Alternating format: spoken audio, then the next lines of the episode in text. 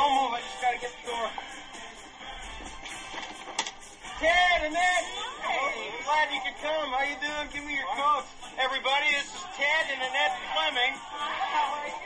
Ted has a small carpet cleaning business in receivership. Annette's drawing a salary from a deferred bonus from two years ago. They got 15000 left on the house at 8%. So they're okay. So, does anybody want to play Parcheesi? Okay, who brought the dog? Hey everybody, I'm Adam Levenberg. Welcome to the official screenwriting podcast number 36. This week I'll be discussing bringing texture to supporting characters. I have some thoughts on last weekend's box office and want to respond to an article that Script Shadow wrote about Transcendence and the segment's Client Corner, what I'm watching, and some very quick thoughts on the incredibly disappointing, maddening How Did This Get Made episode featuring one of my favorite films, Color of Night. But I'll get to that later. So, in terms of bringing texture to supporting characters, the thing we have to remember is that we don't have a lot of time with a supporting character. And it's incredibly important to make sure that you define them in very obvious ways. And the best way to do that is to have their occupation be a reflection uh, and have their occupation reflected in everything that they say. So, as we heard in that opening clip from Ghostbusters, Lewis is an accountant. That's very clear. Even though we're meeting him in the hallway of Sigourney Weaver's building, he's an accountant. He has a really specific way of looking at the world. He's sort of an efficiency expert. And he also is trying to bang Sigourney Weaver, which is a third element of his character, that he really doesn't have any sort of sense of self or how others see him. And Rick Moranis uses that in order to mine a lot of comedy. There's something really funny about watching Rick Moranis trying to get with Sigourney Weaver and her not having it but trying to be polite and him not realizing that she's just trying to be polite but trying to get the hell away from him.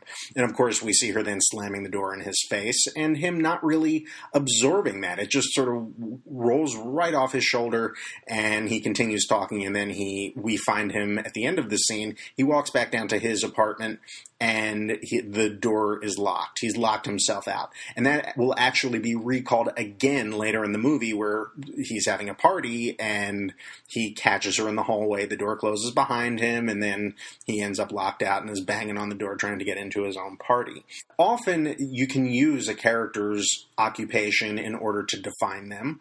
Uh, you can also do another thing. Often with kids, they don't have an occupation, but if they're a child supporting character in a film, if you watch, they'll usually have some sort of hobby. They'll usually have some very, very specific interest that is reflected and brought up in most of their scenes. And that's one way that you can get around a character who might not have an occupation. Um, Linda Seger talks a little bit about undermining what we might think of a character and their occupation when it comes to a supporting character. So she says that you often want to find the opposite. Um, go to an extreme with the character's occupation, but then find sort of an opposite quality to it. I know I've talked about this before, I'll talk about it again, where she mentions the case of a gas station attendant. Well, if you have a character who's a gas station attendant, our first thoughts are that's a blue collar job. It's a um, unskilled job. And we might not think that an incredibly intelligent person might have that occupation. So that's what a film, The Peaceful Warrior, does. It gives Nick Nolte this character where he's basically Mr. Miyagi, but working in a gas station. And not only is he working in a gas station, he's working in a gas station at night. So he's like a minimum wage paid guy working the overnight shift, which, you know, if there's anything more difficult than a minimum wage job, which can be, you know, they're, they're often very unpleasant, working the night shift can really mess with somebody's head. And here we have that with this character, but he's the smartest character in the movie. He's the guide, he's the teacher, he's the coach, but he comes in a form that we wouldn't initially expect. And in fact, in that specific specific film, the hero kind of talks down to him when he first meets him. The other thing to remember is that everything that a supporting character does is somehow a reflection of the lead.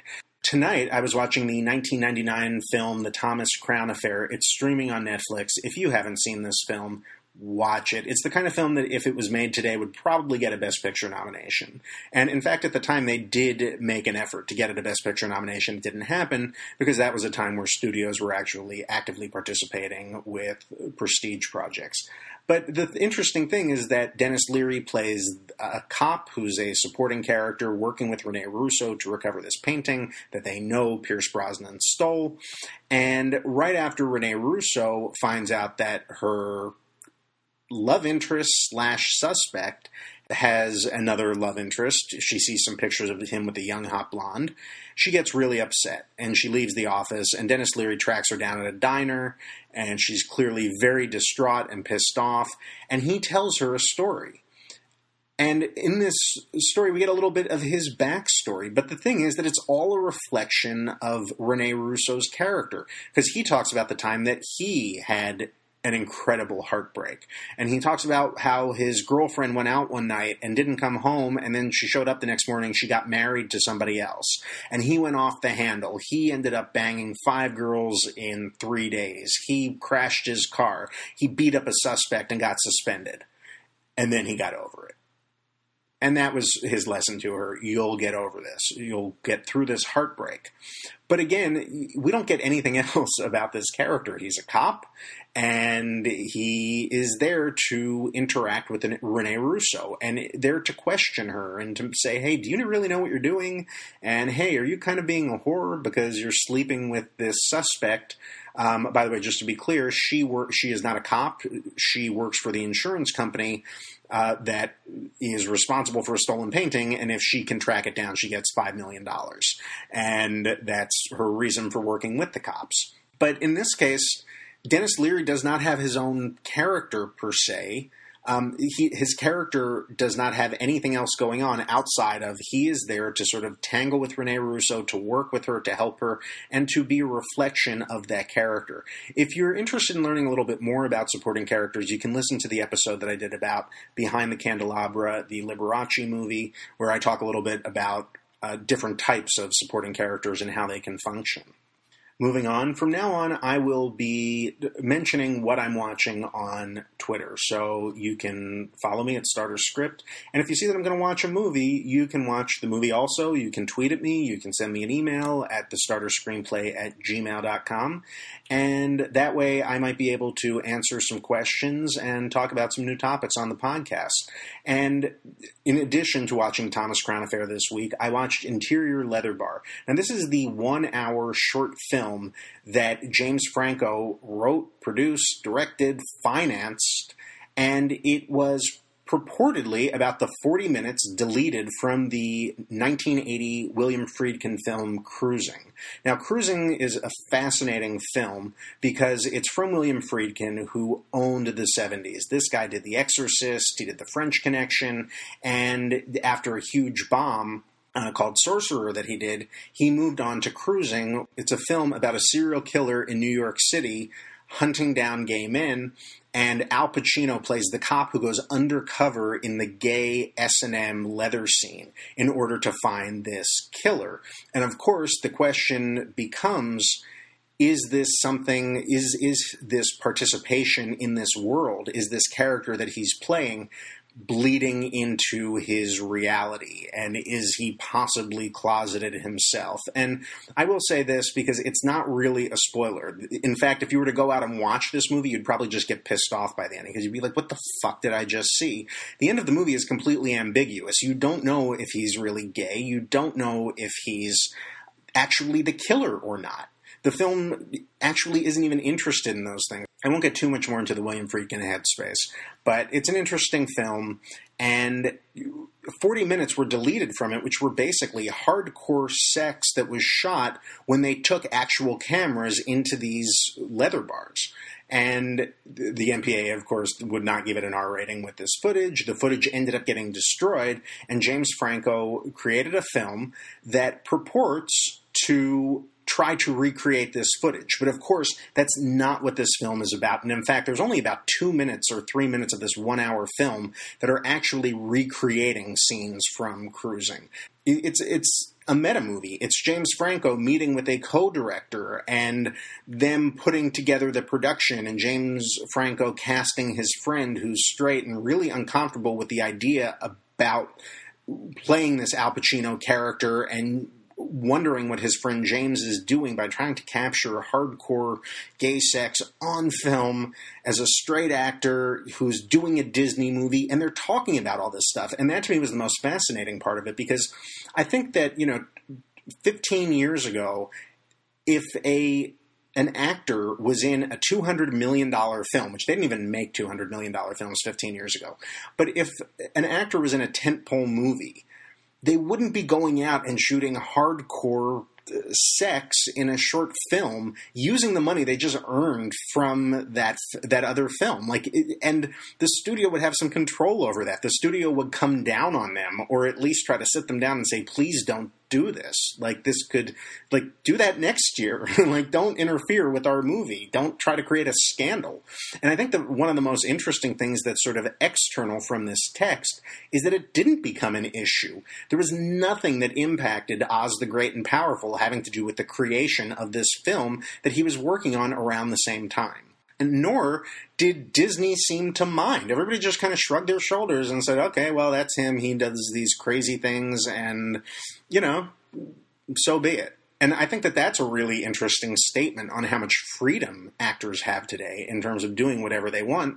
So it's it's an incredibly interesting meta movie. It's it turns out to be an incredibly interesting meta movie. It's a purported documentary about the making of this remaking of a film, and of course, it's probably all staged to some extent.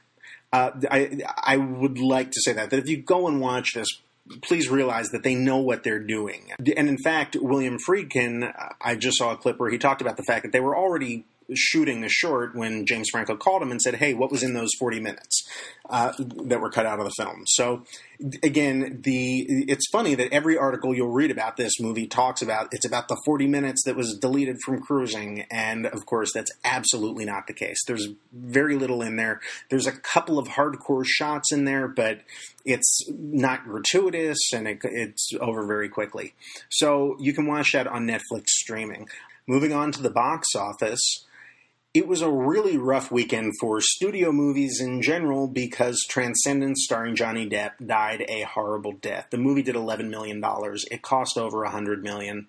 And, you know, the interesting thing is that Johnny Depp, outside of the Pirate of the Caribbean movies, hadn't hasn't done a heck of a lot of movies, and the one that he did do, Alice in Wonderland, went on to make a billion dollars.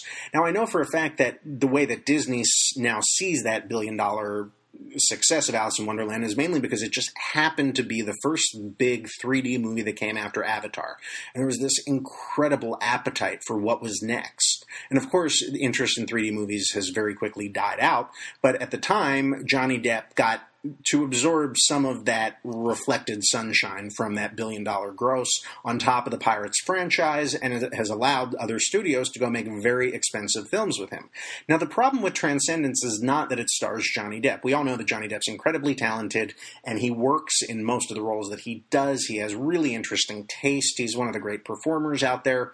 But the the interesting thing is that it casts him, in terms of the trailers at least, casts him as the villain.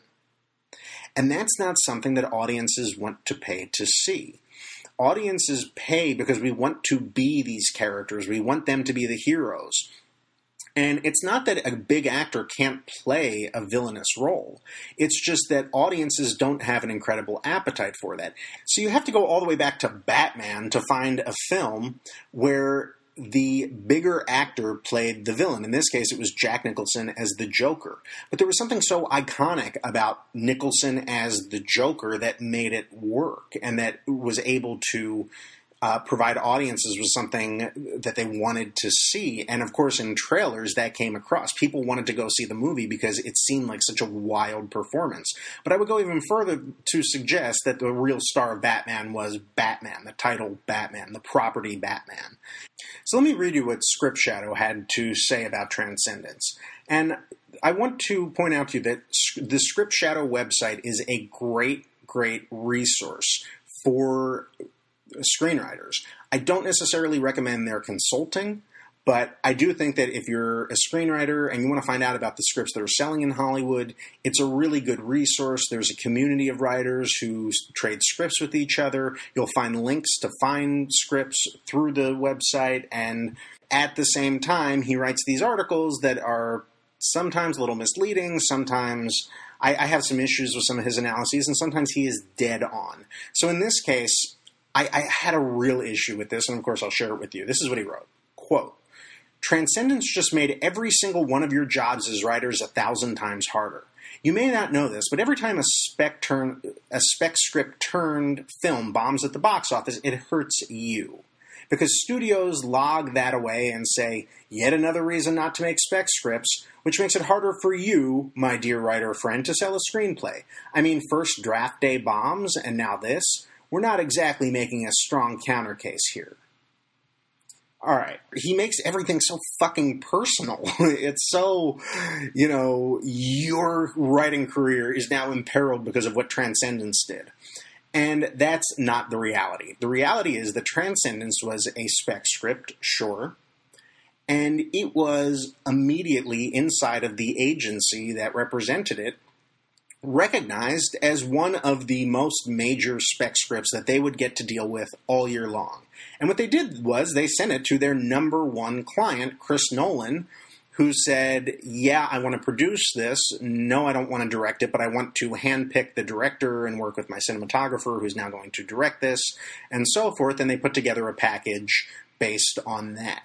So the number one person, the only person they ever went to in terms of a producer who could sell whatever he wanted to a studio, said yes. So, as screenwriters, there's so many other possibilities in terms of people you can go to, and in terms of creating a bidding war, and in terms of using all of the various possibilities that there are to sell a screenplay, this one was one stop shopping. It got sent to one person and he said yes. And believe me, if Chris Nolan hadn't said yes, the number two person would have said, fuck yeah. Who do I have to blow to get the rights to take this to the studio? Because this script was just that good. I, I think that it does a disservice to to make writers feel that they're somehow connected to all of this stuff and that studios i don't think that he has any real experience. Carson says that he was a reader for agencies and so forth. I don't think he has any real studio or production company experience. Um, so i can see maybe from his perspective, this is how it works. But studios are always looking to buy screenplays. They used to buy three screenplays a week, and now sometimes they only buy one, or they might only buy one every two weeks. They're always buying scripts. They're always looking for new properties. The real problem here is that Johnny Depp was playing the villain and that audiences saw that in the trailers and said, "We're not interested. We don't. Who the fuck is the star of this film? It's Rebecca Hall. I think Rebecca Hall is an amazing actress. If you've ever seen Please Give, uh, she was great in what was that? Uh, Vicky Cristina Barcelona. She's not a leading lady when it comes to selling tickets. She is one of the great actresses out there, but um, I, I think that that's something to keep in mind. That when you're writing your own script, just remember that you don't want the villain to be the star of your film or the, the center of your film necessarily. And in this case, it made a little too much sense for everybody involved, and it was a get to get Johnny Depp, and it also didn't require him to be there that much. I think that's the other thing that it was just too good for everybody. It was like, yeah, we'll get Johnny Depp, and we only need him for nine shooting days um, and then he's gone. I mean, it's essentially he's animated in this film. He's some cr- critics said that he skyped in his performance. What was successful at the box office was Heaven is for Real, which made about thirty million dollars for the weekend, and God's Not Dead, which I talked about last week, actually pulled even with Noah, even though it's been out a week longer than Noah. I said last week that God's Not Dead would do about half of what Noah did it's actually going to do more than half, at least domestically. Now, of course, internationally, Noah is doing really well. So the fact that it's going to top out at about $108 million domestic is not that much of a problem. But God's Not Dead is going to finish up closer to 55 to 60 million. And for a film that probably did not cost $1 million, that's a huge accomplishment. So if you have a script called Jesus Rocks or God I Love God or whatever whatever sort of uh, religious script that you're interested in writing, this would be the time to write it. This would be the time to get into it. And don't be afraid to take that faith based approach inside of other genres and to do something to look at some of these films and see, well, what is it that this audience wants? I broke it down last week when I talked about God's Not Dead, where it took some very specific cultural beliefs of a part of our population and incorporated those into the storyline in a way that turned out to be incredibly effective. So good for them. So I'm really pissed off about what happened with the Color of Night How Did This Get Made episode. You probably know that How Did This Get Made is my favorite movie podcast, and it is Paul Scheer, June Diane Raphael, and Jason Mantzoukas, and often a guest talking about a film that they've watched, and they only do one film per month now. Every two weeks, you'll get an episode that'll say, "Hey, next next episode we're going to do this," so you can go out and watch it. And they finally did Color of Night. So I have a long history with Color of Night. I saw the film in theaters, and even though I'm going to criticize the cut that they put in theaters, the thing that it did for me was it opened my eyes to the possibilities of cinema. The rug has never been pulled out for me again like it was watching this movie. If you've seen the film and remember it, you know what I'm talking about. I'm talking about the twist ending that just floored me. I actually gasped out loud because I couldn't believe that I didn't see it coming, and I was so wrapped up in the film that I, again, something that obvious and so central to what was happening on screen had just never gotten by me like that before, and certainly hasn't ever again because it kept me on my toes in a way that I'm pretty sure had I watched The Sixth Sense, I would have figured it out just based on my experience with Color of Night and based on me knowing how to look for things and being on my toes in a way that I never was before. So it's an interesting film for me because I went on to study the director's entire filmography as part of an independent study project in college. I spent about 20 hours interviewing the director about all of his movies, but spent quite a bit of time with Color of Night because it had this really labored production history. And the long and short of it is that he made this strange erotic thriller with a lot of comedy in it. The director is known for doing mashups of genre where he basically just throws everything in the pot and cooks it together. And the producers saw the film and said, We don't know what the fuck this is. This is not Basic Instinct 2. And that was kind of what they were expecting what ended up happening was the producers cut their own version of it. The director said, okay, if your version tests better than my version, you can use it. Even though I have Final Cut on the movie, fine. You guys can use it if you can do better than I can. And they couldn't, so then they fired the director. The director had a heart attack, and they all came together and said, okay, we're friends here, let's figure this out. And what they decided was the producer's cut would go to American theaters, the director's cut would go to international theaters, VHS, cable, and anything else that would ever follow. So if you're somebody who's seen Color of Night since the day that it left theaters in the United States in 1994, you have seen the director's cut. Unless you happen to watch it on iTunes in the last couple of weeks. I don't know what happened before. I don't know what version they had up, but somehow, in violation of this director's contract, they are now showing, or you can download, the producer's cut. And you can only download the producer's cut. Now, how did this happen? My guess is that the film has gone through a lot of different distributors. If you look at films like Total Recall, Basic Instinct, they're all from the same distributor that went under, they went bankrupt. So therefore, every couple years, a new company owns the rights to these films, and then they put out a new version of the DVD and so forth. So in this case, I think it was just a fuck up by whatever distributor happens to be owning the movie in 2013 or 14. But everybody on the panel watched this producer's cut, and they hated it. So they're talking about a movie that doesn't really exist, that was completely abandoned and discarded and hated by critics.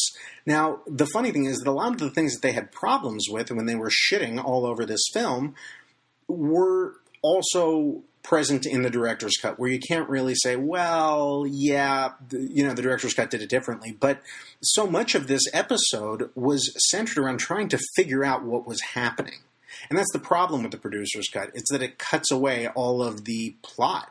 The director's cut is actually 18 minutes longer. And when you have a murder mystery with seven suspects running around, maybe it's eight, actually. I'm not going to count up right now. Seven or eight suspects. 18 minutes makes a hell of a big difference.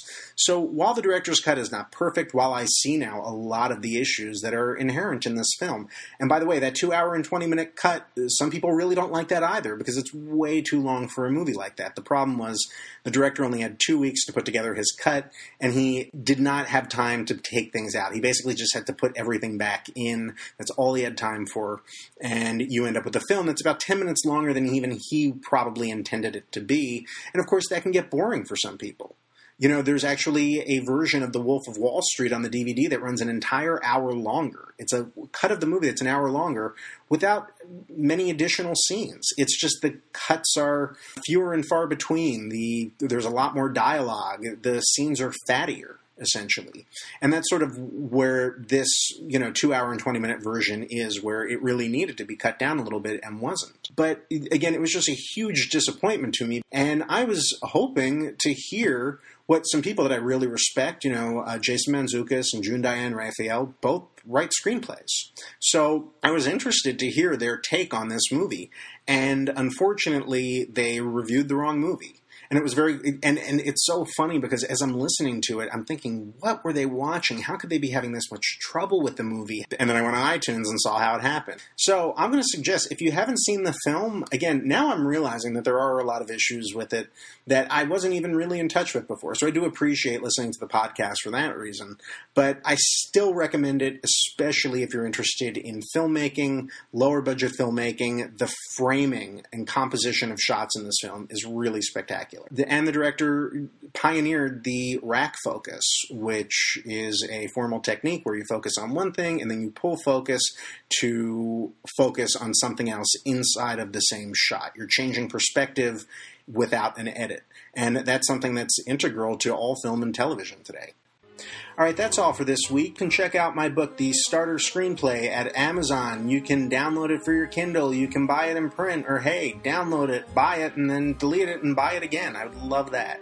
You can also hire me to read your screenplay. Go to officialscreenwriting.com where you can hire me to read your script. You can hire me for a concept consultation, 99 bucks, one hour. We talk about five pages of whatever the heck you want to talk about. I'm Adam Levenberg. Thanks for listening.